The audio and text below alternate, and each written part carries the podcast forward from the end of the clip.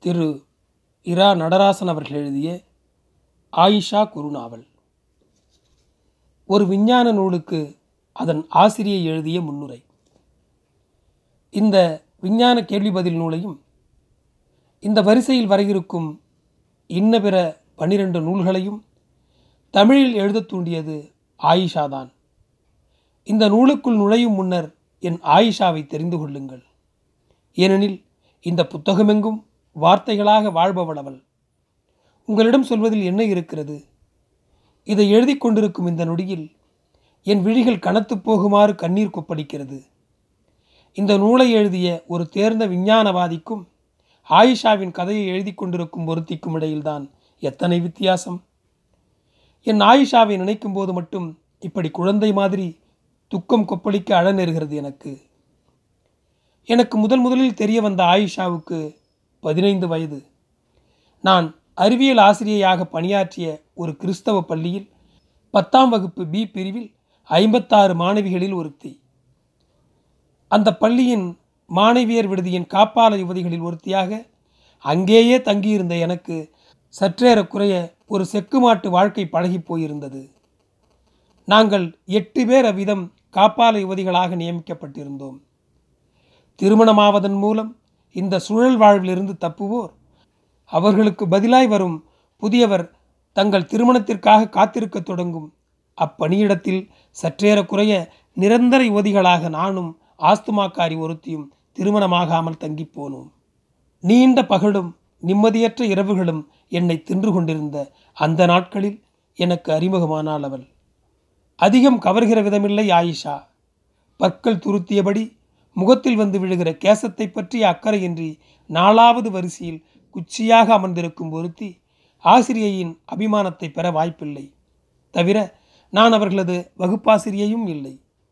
வருகை பதிவேட்டை சரி செய்யவும் ஒவ்வொரு மாணவியையும் நெருக்கமாக அறியவும் வாய்ப்பில்லை. ஆகையால் முதலில் எனக்கு ஆயிஷா யாரோ ஒருத்தி. முதன் முதலில் அவளை அறிய நேர்ந்த சந்தர்ப்பத்தை நினைத்தால் எனக்கு சிலிர்க்கிறது. பல ஆண்டுகளாக ஒரு வகுப்பில் ஒரு குறிப்பிட்ட பாடத்தையே தொடர்ந்து போதிக்கும் எல்லா ஆசிரியர்களையும் போலவே நானும் ஒரு எந்திரமாய் ஆகி போயிருந்தேன். சில வேளைகளில் சில பாடங்களை நடத்தினோமா என்ற ஞாபகமே இல்லாமல் கூட நடத்தியிருக்கிறேன். இத்தனை வருடத்தில் பத்தாம் வகுப்பு அறிவியல் புத்தகத்தில் என்ன பெரிதாக மாறிவிட்டது? காலையில் எழுந்து பல் துலக்குவதை உற்சாகத்தோடவா செய்கிறோம்? எப்போதாவது புதிய பிரஷ் அல்லது பேஸ்ட் இங்கே அதுவும் இல்லை. அதே ஓம்ஸ் விதி ஒரே செல் பெரிதல். புதிதாக தெரிந்து கொள்ளும் ஆர்வமற்று ஒரு இயந்திரமாய் கீறிச்சிட்டு கொண்டிருந்த என்னை என் முகத்தில் கேள்விகளால் ஓங்கி அறைந்தாள் ஆயிஷா. அன்று காந்தவியல் குறித்து பாடம். பூமி எப்படி ஒரு காந்தமாக உள்ளதென விளக்கி கொண்டிருந்தேன். ஒரு காந்தம் அதுவும் செவ்வக வடிவ காந்தம். அதை கையில் உயர்த்தி காட்டினேன். சிரமமே இல்லை. காந்தத்தின் வடநோக்கு அம்சம் குறித்து வழக்கமான எந்திரத்தனத்துடன் யாவரையும் உறங்கு வைத்துவிடும் என் துணியில் கரும்பலகையில் சில கிறுக்கல்களுடன் நடத்தி கொண்டே போனேன். எவ்வளவு நேரமோ? மிஸ்! என்றொரு குரல். கரும்பலகிலிருந்து திரும்புகிறேன். எதற்காகவோ? திடுக்கிட்டபடி எழுந்து நிற்பவளை வழக்கமான எங்கள் அக்கறையற்ற பார்வையுடன் என்ன? வாந்தி வருதா? என்றேன். வகுப்பே கொல்லென சிரித்தது. சரியான முட்டாள் நான். எப்பேற்பட்டவள் என் ஆயிஷாவை போய் எப்படி சொல்லியிருக்கிறேன்? இல்லை மிஸ். சந்தேகம். இது நிச்சயம் ஆச்சரியமான ஒன்றுதான். சராசரி ஆசிரியை யாரையும் இது எரிச்சலூட்டுவது? சட்டென முகம் சுருக்கி சுல்லென எரிந்து விழும் குரலில் என்ன? என்றேன். கடைசி வரிசையில் யாரோ சிரித்தார்கள். அப்பெண்ணின் இளைத்த தேகம் நடுங்குவதை காண முடிந்தது. பக்கத்து இருக்கைக்காரி அவளது சட்டையை இழுக்கிறாள். காப்பாற்றி உட்கார வைக்கும் முயற்சி. பின் மறுபடி என்ன? என்றேன். மிஸ் அந்த காந்தத்தை ரெண்டா வெட்டினா என்னாகும் மிஸ்? நெடுநாள் தூக்கத்திலிருந்து எழுந்தவள் போல் ஆனேன். இதுவரை இல்லாத அர்த்தத்தில் அவள் என்னை பார்த்தாள். நான் அறிவியல் போதனையாக வந்துவிட்ட இந்த ஆறு ஆண்டுகளில் காந்தவியல் பற்றி நான் சந்திக்கும் முதல் சவால் இது. காந்தத்தை பற்றி யோசித்து மூன்று நிமிட அவகாசத்திற்கு பிறகு சற்று பொறி தட்டியது. ரெண்டு காந்தம் கிடைக்கும். சரி பதில் சொல்லி ஆகிவிட்டது. ஆனால் அவள் உட்காரவில்லை. மிக கடினப்பட்டு புன்னகைக்க முயற்சி செய்தாள். அந்த காந்தத்தை வெட்டிக்கிட்டே போனா? உதாரணமாக நமக்கு இந்த காந்தத்தை துண்டாக்கி கிடைத்த காந்தங்களின் எண்ணிக்கை ஒரு முடிவுரா என்னென்று வச்சிட்டா? ரொம்ப சிம்பிள்மா முடிவுரா எண்ணிக்கையில் காந்தம் கிடைக்கும். மீண்டும் நிசத்தம் லேசாக வியர்க்கிறது அவளுக்கு. வகுப்பு உற்சாகத்தில் ஒரு போட்டியை ரசிப்பது போல் உணர்ந்தேன். உடனே உட்காரு என்றேன். பின் நடந்து கொண்டிருந்தேன். ஏதேதோ பாவனையாக பேசிக்கொண்டு குறுக்கு நெடுக்காக மணியடிக்கும் வரை அலைந்துவிட்டு வகுப்பிலிருந்து வெட்கமே இல்லாமல் மிடுக்காக வெளியேறினேன். அடுத்த வகுப்பறையை தாண்டி இருக்க மாட்டேன். கூடவே வந்தது நிழல். Miss please miss miss miss ஒரே ஒரு நிமிஷம் மிஸ். அப்படி சொல்லும்போது அவள் முகத்தை பார்க்க வேண்டும் நீங்கள். அதற்கு மேலும் புறக்கணிக்க முடியவே முடியாது. என்ன? சொல்லு. காந்தம் பற்றி தான் மிஸ். சொல்லுமம்மா டைம் ஆச்சுல்ல? முடிவுறா எண்ணிக்கையிலான காந்தங்களை ஒரே நேர்கோட்டில் வச்சா எதிர் துருவங்களை கவரும் அதன் இயல்பு என்ன ஆகும்? ஒரு காந்தத்தின் வடக்கு மறு காந்தத்தின் தெற்கை இழுக்கும். ஆனால் இழுபடும் காந்தத்தின் வடக்கே அடுத்துள்ள காந்தத்தை ஏற்கனவே இழுத்துட்ருக்கும் இல்லையா மிஸ் ஆமாம் அதுக்கு என்ன? என் சந்தேகமே அங்கே தான் இருக்குது எல்லா காந்தங்களின் கவர்திறனும் ஒன்றென கொண்டால் அவை ஒட்டிக்கொள்ளத்தான் வாய்ப்பே இல்லையே. எப்புறமும் நகராமல் அப்படியே தானே இருக்கும். ஏன் நாம் இந்த பிரபஞ்சம் முடிவுறா எண்ணிக்கையிலான காந்தங்களை நேர்கோட்டில் வைத்தது போல் அமைக்கப்பட்டதாக வச்சுக்கக்கூடாது அந்த கோணத்தில் பூமிங்கிற காந்தத்தை ஆராயலாம் இல்லையா? பதிமூன்று வருட பள்ளி வாழ்க்கை பின் மூன்றாண்டு இயற்பியல் பல்கலைக்கழகத்தில். இப்படி ஒரு கேள்வியை நான் கேட்டுக்கொண்டதாக நினைவில்லை. எங்கோ படித்ததாக ஞாபகம் என்றேன். ஏதாவது சொல்ல வேண்டுமே. தி ட்ரூத் ஆஃப் மேட்னெட்ஸ் வெட்ரோட் ஸ்டூடெண்ட் கிங்லிங் எழுதியது. அருமையாக இருக்குது படிக்கிறீங்களா மிஸ் இந்த புக்கெல்லாம் நீ படிக்கிறியா? அவ்வளவுதான். என் ஆயிஷா கிடைத்து விட்டாள். அந்த அதிர்ச்சியிலிருந்து இன்று வரை மீள முடியவில்லை. அறை வாங்கியவளைப் போல புத்தகத்தை வாங்கி கொண்டு சரசரவன் ஆசிரியர் அறைக்கு நடந்தேன். இப்போதும் சொல்கிறேன் அந்த நிமிடத்திலேயே ஆயிஷா என்னை முழுதாக வென்று விட்டாள். எப்பேற்பட்ட சந்தர்ப்பத்திலும் அதன் பின் அவளை நான் வெறுத்ததே இல்லை. ஒரு செக்கு மாட்டிற்கு இதைவிட அமர்க்களமாய் யார்தான் சூடு போட முடியும்? இரவில் எனது விடுதி அறையில் புத்தகத்தை புரட்டிய போது மேலும் பல அதிர்ச்சிகள். முதலில் அது மாவட்ட மைய நூலகத்தின் முத்திரை பெற்றிருந்தது. பின் அதில் ஆயிஷா அடிக்கோடிட்டிருந்த முறை. ஆங்காங்கே காணப்பட்ட அடிக்குறிப்புகள். எல்லாமே அவளை குறித்த எனது எண்ணத்திற்கு மேலும் மேலும் ஆச்சரிய குறிகளை கூட்டிக்கொண்டே போயின. ஆயிஷா ஒரு குழந்தை இல்லை. அவள் யாரோ மனுஷி கூட இல்லை. வேறு ஏதோ ஒரு பிறவி. கடவுளே நான் ஒரு நிமிடம் கூட தூங்கவில்லை. விடுதியில் காலை வேளையில் அவள் வகுப்பு பெண்களை அழைத்து பேச துடித்தேன். அவளை பற்றி அறிய வேண்டும். இத்தனை நாட்கள் அவளை அறியாது போனது ஒரு குற்ற உணர்வை ஏற்படுத்தி இருந்தது புத்தகமோ என் அறையே கனத்து போகும்படி என்னை திடுக்கிட வைத்து கொண்டிருந்தது. வேலைகள் ஓடவில்லை. இத்தனைக்கும் எல்லாவற்றையும் படிக்கவில்லை. அப்பெண் அடிக்கோடிட்டிருந்த வரிகளையும் அவளது அடிக்குறிப்புகளையுமே படித்து விழிபிதுங்கி போயிருந்தேன். முதல் பாட வேளையில் வகுப்பேதுமின்றி ஆசிரியர் ஓய்வறையில் அமர்ந்து இருந்தேன். கையில் புத்தகம். ஓய்வறையில் ஆசிரியைகள் புதிய புடவை டிசைன்களை பற்றி நீண்ட விவாதத்தில் ஈடுபட்டிருந்தார்கள். சரோஜினிக்கும் ரெஜினா மிஸ்ஸுக்கும் இதேதான் வேலை. இல்லை என்றால் நடிகைகளின் வித்தியாசங்கள் ஒரு நாள் புருவம் மறுநாள் மச்சம் இப்படி பேசி பேசி கலைத்து பாடம் நடத்த வேண்டிய வகுப்பறையில் ஓய்வெடுப்பார்கள். ஆரம்பத்தில் இது எரிச்சலூட்டுவதாக இருந்தது பிறகு மறத்து போனது. இப்போது புதியவளாக இருந்தேன். அவர்களை பார்த்து எனக்கு அளவற்ற அருவருப்பு உண்டாகி இருந்தது. திடீரென்று மாணவியர் பக்கம் பேச்சு சென்றது. ரெஜினா ஒவ்வொரு பெண்ணாக கேலி செய்து கொண்டிருந்தாள். அவளது கொண்டை குலுங்க அவள் அதை செய்தாள். குதிரை மூஞ்சி நரிவாள் எலிவாள் என்றெல்லாம் குழந்தைகளுக்கு பெயர் வைத்திருந்தாள். அவளது அருவருப்பான வேடிக்கைகளை சரோஜினி ரசித்து கொண்டிருந்தாள். ரெஜி ரெஜிமா கொன்னுட்டடி என்று ஆராதனைகள் வேறு. பள்ளிக்கூடங்கள் பள்ளிக்கூடங்களாக ஆகிவிட்டன. நானும் அவர்களது கூட்டத்தில் ஒருத்தியா? எல்லாமே முன் தயாரிக்கப்பட்டவை. ரெடிமேட் கேள்விகள். அவற்றிற்கு நோட்ஸ்களில் ரெடிமேட் பதில்கள். வகுப்பறையில் ஆசிரியர்கள் ஓய்வெடுக்கிறார்கள். வெறும் மனப்பாடம் செய்யும் இயந்திரமாய் மாணவர்கள் உருமாற்றமடைந்து விட்டார்கள். எல்லா மாணவர்களுக்கும் எண்கள் தரப்பட்டுள்ளன. வகுப்பு வரிசை எண் தேர்வு எண் பெற்றெடுக்கும் மதிப்பெண்கள் எங்கும் எண்கள் எண்களே பள்ளிகளை ஆள்கின்றன. எல்லா ஆசிரியர்களுமே ஏதாவது ஒரு வகையில் மாணவரின் அறிவை அவமானப்படுத்துகிறார்கள் என்பதைக் கண்டேன். அவர்களில் ஒருத்தியானான். என் மீதே எனக்கு வெறுப்பு உண்டாயிற்று. ஒரு பெண் அறிவார்த்தமான ஒரே ஒரு கேள்வியால் என்னை எப்படி யோசிக்க வைத்து விட்டாள்? ஒரு கேஸ் இன்னைக்கு பிடிபட்டுதே இதை கேட்டியோ? என்று அங்காளாய்த்தபடி என்னிடம் வந்தாள் சுகுணா மிஸ். மேல்நிலைக்கு கணக்கு நடத்துபவள் விடுதி காப்பால யுவதிகளில் ஒருத்தி. எந்த உற்சாகமும் இன்றி என்ன என்றேன். வினோதமான கேஸ். லெவன்த்து வீட்டு கணக்கு திருத்திக்கிட்டு இருந்தப்போ கஷ்டப்பட்டு கண்டுபிடிச்சேன். பாதி பேர் நோட்டில் ஒரே கையெழுத்து. அதுவும் ஒரே லாஜிக் சம் முதல்ல காப்பின்னு நினச்சேன். அப்புறம் ஒருத்தையை பிடிச்சி செமத்தியாக கொடுத்தேன். உண்மையை கொட்டிட்டா. கொஞ்சம் நிமிர்ந்து உட்கார்ந்தேன். அவள் என்னை காத்திருக்க வைத்தாள். நான் திடுக்கிட வேண்டும் என விரும்புவள் போல் இருந்தாள். ம் சொல்லு என்றேன். நம்ப மாட்டேன் ஒரு டென்த்து ஸ்டாண்டர்ட் படிக்கிற பொண்ணு லெவன்த்துக்கு வீட்டு கணக்கு போட்டு தந்திருக்கு. டென்த்தா எழுந்து நின்றேன். ஆமாம் கஷ்டப்பட்டு கண்டுபிடிச்சேன். நேராக சிஸ்டர்கிட்ட போயிட்டேன். எனக்கு ஊர்ஜிதமாகி விட்டது என்ன? என்ன பண்ணினாங்க அந்த பொண்ணை? அது ஒரு ஆயி அப்பா இல்லாத கேஸ். அர்பன் ஹோமா? சித்தியோட வீடோ என்னமோ? கார்டியனை வர சொல்லியிருக்காங்க. மோஸ்ட்லி டிசியாக தான் இருக்கும். நான் எப்படி தவித்தேன் என்பதை என்னால் இங்கு எழுத முடியாது. பிரின்ஸ்பால் அறைக்கும் ஓய்வறைக்கும் இருப்பு கொள்ளாமல் நான் அலைந்தேன். பதினொன்றாம் வகுப்பு மாணவியருக்கு டென்த் மாணவி வீட்டுக்கணக்கு சொல்லித் தருகிறாள் என்றால் அவள் நம்ப முடியாத பிறவி. இங்கு வந்து ஏன் பிறந்து தொலைத்தாள்? அம்மா அப்பா இல்லாதவளாமே கடவுளே எங்கள் குழந்தைகளை ஆசிரியர்களிடமிருந்து காப்பாற்றும். அவளது வகுப்பிற்கு நான் போன நேரத்தில் அவளது இடம் காலியாக இருந்தது. விசாரித்தேன்.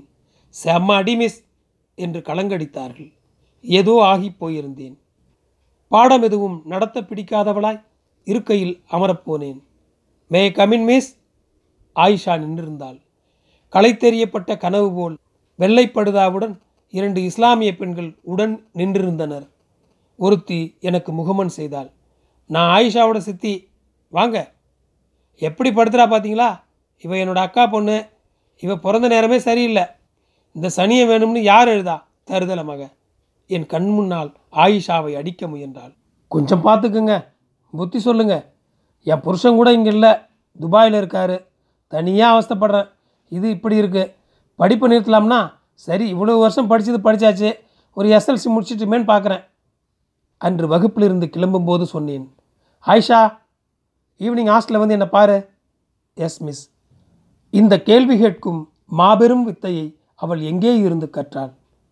அது அவளது உதிரத்தில் உள்ளதா?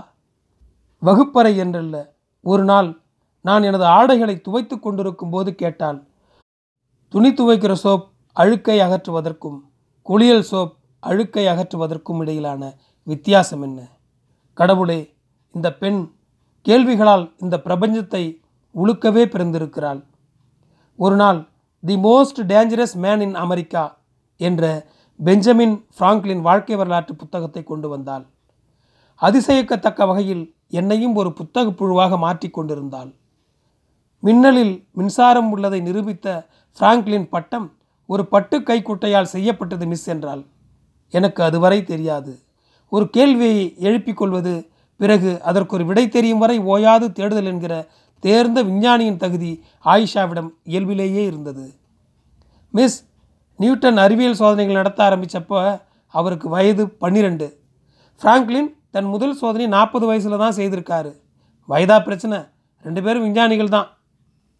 மிஸ் இந்த புத்தகத்தில் சில பக்கங்கள் நல்லா புரியுது சிலது புரிய மாட்டேங்குது. போக போக புரியும். அது அதுக்கு ஒரு வயசு வேண்டாமா? என்ன மிஸ் நீங்கள் எனக்கு இங்கிலீஷ் தான் பிரச்சனை. அதுவும் ஒரு பிரச்சனை தான். ரொம்ப கஷ்டமாக இருக்குது மிஸ் நம் மொழியிலே வரணும். யார் எழுதுகிறாங்க சொல்லு. நீங்கள் எழுதலாமே மிஸ் இப்படி புத்தகங்களை திருடிட்டு வர்றியே மாட்டிக்கிட்டா? நான் தான் படிச்சுட்டு எடுத்த இடத்துல வச்சிடுறேனே. தப்புமா? சொல்லுங்கள் மிஸ் என்ன சொல்லணும்? நீங்கள் ஏன் தமிழில் இதையெல்லாம் எழுதக்கூடாது? பார்க்கலாம். அதுக்கெல்லாம் நிறைய விஷயம் தெரியணும். பிறகு வழக்கமான வேகத்தோடு கேட்டால் மிஸ் மின்னலிலிருந்து மண்ணை மின்சாரம் தாக்கும் இல்லையா? மரம் கூட விழுவதுண்டு. கம்பியில் உள்ள மின்சாரத்திற்கும் அதுக்கும் என்ன வித்தியாசம்? எப்படி மின்சாரம் பரவுது? என் ஆயிஷா அப்படிப்பட்டவளாக இருந்தாள். என் பழைய ரெக்ஸின் பையில் அவளது சின்ன ஆய்வுக்கூட பொருட்கள் இருந்தன. ஒரு லென்ஸு கண்ணாடி ஒரு வட்ட வடிவ காந்தம் மருத்துவரின் ஊசி சிரிஞ்சி ஒன்று மற்றும் ஒரு பழுதடைந்த டிரான்சிஸ்டர் வானொலி. அதனை சரி செய்யும் முயற்சியிலேயே அவளின் பல விடுமுறை நாட்கள் கழிந்தன. நானே நிறைய மாறிக்கொண்டிருந்தேன். எவ்வளவு மோசமானவளாக இருந்திருக்கிறேன். எனது சொந்த துறை மீதே எவ்வித அக்கறையும் இல்லாமல் சொரணையற்ற பிண்டமாக ஆறு ஆண்டுகள் வெறுமனே தள்ளியிருக்கிறேன். ஆயிஷாவின் உறவில்தான் நான் உணர ஆரம்பித்தேன். எவ்வளவு தூரம் விஞ்ஞானமற்ற முறையில் நாம் நம் குழந்தைகளுக்கு விஞ்ஞானம் போதிக்கிறோம் என்று.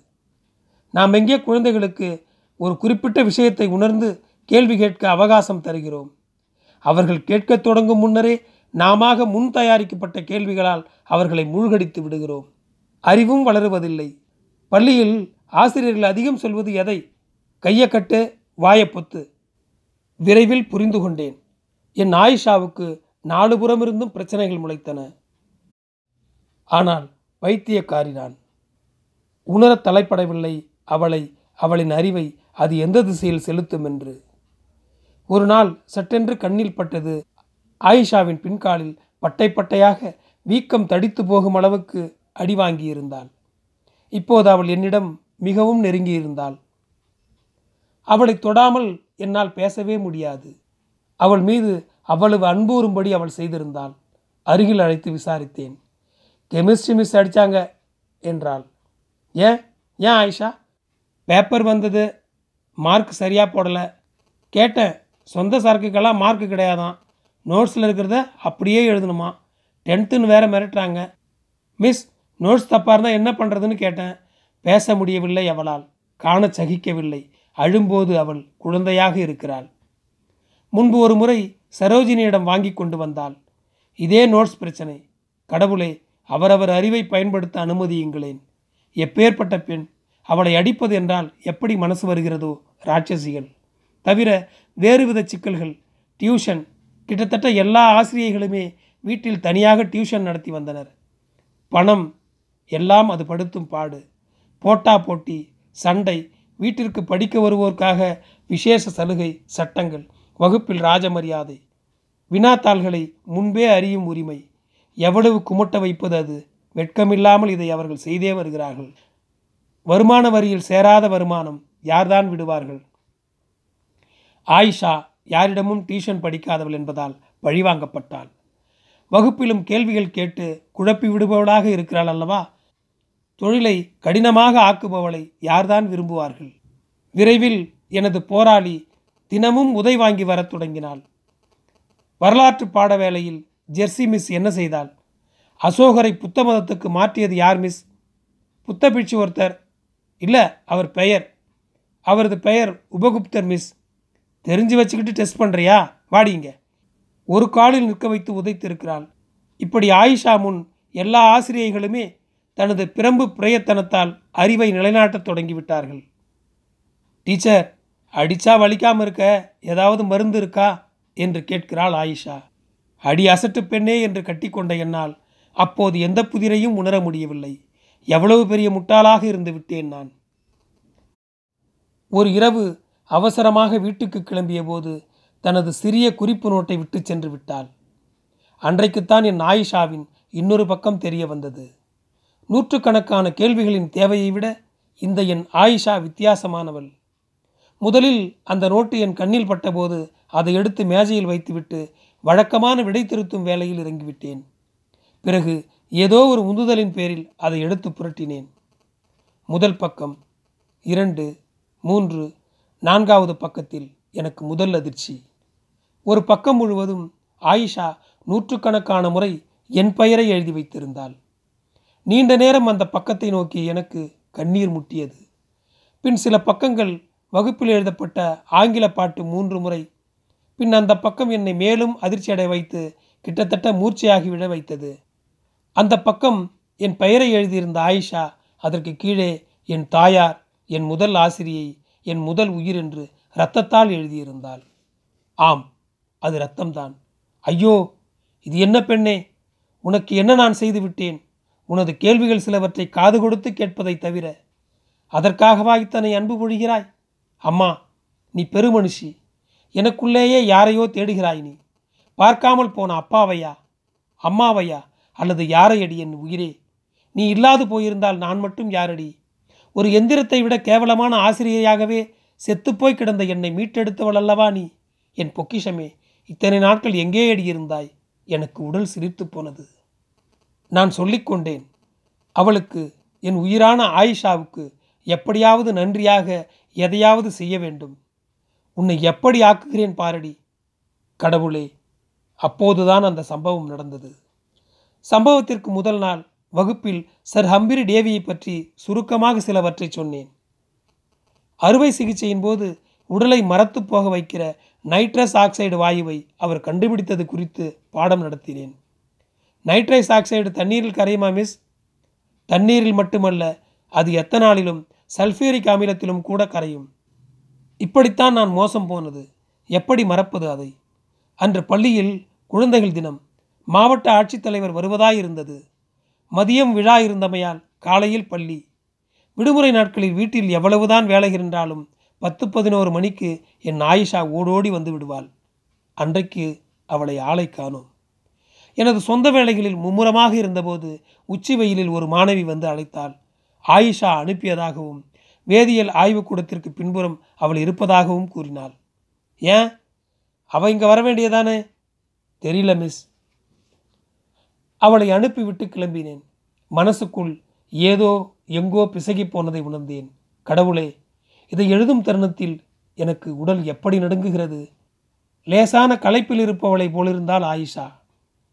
இன்னைக்கு எக்ஸ்பெரிமெண்ட் சக்ஸஸ் மிஸ். என்ன? என்ன எக்ஸ்பெரிமெண்ட்? இந்தாங்க ஸ்கேல். என்ன அடியுங்க பார்ப்போம் ஏன் ஆயிஷா? என்ன சொல்கிற நீ? மருந்து மிஸ். மறுத்து போகிற மருந்து. இனிமேல் யார் அடித்தாலும் எனக்கு வலிக்காது மிஸ். எப்படி வேணாலும் அடிச்சுக்கிட்டோம். ஆயிஷா உனக்கு என்ன பைத்தியமா? லேபில் இருந்து நைட்ரஸ் எத்தனால் கரைசல் கிடைச்சது மிஸ் முதல்ல இந்த தவளைக்கு ஊசி போட்டேன். ரெண்டு மணி நேரம் மல்லாக்க போட்டாலும் உணர்ச்சி இல்லை. அப்போது மரத்து போச்சுன்னு அர்த்தம். அப் அப்புறம் அதே மருந்து எனக்கு ஊசி போட்டுக்கிட்டேன். எப்படி ஐடியா ஏம்மா ஏன் இப்படியெல்லாம் பண்ணுற பாருங்க இந்த தவளை தான். நான் பார்த்த இடத்தில் வாளி தண்ணீரில் ஒரு தவளை தலைகீழாய் மிதந்தது. ஆயிஷா நோ! ஐயையோ! தவளை செத்து போச்சு மிஸ் கடவுளே அதற்கு மேல் எழுத என்ன இருக்கிறது? வேதியியல் ஆய்வுக்கூடத்தின் பின்னால் ஆயிஷா ஒரு மாலை மாதிரி விழுந்து கிடந்தாள். சின்ன கூட்டம் கூடியது. பியூன் கோவிந்தன் ஆட்டோ கொண்டு வர ஓடினான். சிஸ்டருக்கு சொல்லப்பட்டது அவளை என் உயிருக்கு உயிரான ஆயிஷாவை சுமந்து கொண்டு நான் சாலைக்கு ஓடினேன். என் கண்ணான அவளை எப்படியாவது பிழைக்க வைத்து விட வேண்டுமென தவித்தேன். ஆனால் ஆட்டோவில் ஆஸ்பத்திரிக்கு போவதற்குள் என் ஆயிஷா பிரிந்து விட்டாள். எப்பேற்பட்ட ஆயிஷா? நான் தாங்கிக் கொள்ள முடியாதவளாய் குழந்தை மாதிரி அவள் மீது புரண்டு கதறி அழுதேன். இனி என்ன? உங்களுக்கு திருப்திதானே மிருகங்களே? என் ஆயிஷாவை ஒப்பற்ற அந்த அறிவு குழந்தை கொன்று தீர்த்து விட்டீர்களே. போங்கள். இனி உங்கள் வகுப்புகள் எளிமையானவை. அறிவுக்கு அங்கே வேலை இல்லை. ஆயிஷா என் கண்ணே என் கண்களை திறந்துவிட்டு ஏன் அவ்வளவு சீக்கிரம் என்னை விட்டு ஓடிப்போனாய்? பார் உனக்காக நீ கேட்ட எல்லா கேள்விகளுக்கும் பதில்களை தேடி தேடி எழுதி வைத்திருக்கிறேன். நீ சொன்னது போல தமிழில் எழுதியிருக்கிறேன். உன் மாதிரி எத்தனை ஆயிஷாக்களை நாங்கள் இழந்திருப்போம். நீ இறந்து போனாய். வயசுக்கு வந்த நாளோடு பள்ளிக்கூடம் விட்டு ஓடியவர்கள் எங்கேயோ ஒரு ஊரில் யாரோ ஒருவனுக்கு துவைத்து சமைத்து பிள்ளை பெற்று போடுபவர்கள் ஆணின் பாலியல் பசிக்காக தன்னை விற்பவர்கள் முப்பது ரூபாய் சம்பளத்திற்காக வீடு பெருக்கி சாணி மெழுகுபவர்கள் வயல் கூலிகள் கட்டடங்களுக்கு கல்லுடைக்கும் பெண்கள் அவர்களில் எத்தனை ஆயிஷாக்கள் உள்ளனரோ. தன் விஞ்ஞான கனவுகளை நாள்தோறும் அடுப்பு நெருப்பில் போட்டு சாம்பலாக்கிவிடும் அந்த நூற்றுக்கணக்கான ஆயிஷாக்களுக்கு இந்த புத்தகத்தை கண்ணீரோடு சமர்ப்பிக்கிறேன். இந்த விஞ்ஞான நூலை வாசிப்பவர்கள் அதை ஒரு பத்து பெண்களுக்காவது இரவல் கொடுப்பார்களா? அவர்களில் ஒரு ஆயிஷாவாவது இருப்பாளா? என் பொக்கிஷமே ஆயிஷா நீ கேட்ட கேள்விகளிலேயே என்னை மிகவும் பாதித்த ஒரு கேள்வி உண்டு. அதை வாசகர்கள் முன்வைத்து என் முன்னுரையை முடிப்பதே பொருத்தமாக இருக்கும். மிஸ் கரோலின் ஏர்ஷல் போலவோ மேரி கியூரி போலவோ நம்ம நாட்டில் பெயர் சொல்கிற மாதிரி ஒரு பெண் கூட விஞ்ஞானியாக வர முடியலையே. ஏன் இந்த கேள்விக்குரிய பதிலை நான் சொல்ல வேண்டியதில்லை. தங்கள் சொந்த வீடுகளின் இருண்ட சமையலறையில் போய் அவர்கள் அதை தேடட்டும். நன்றி.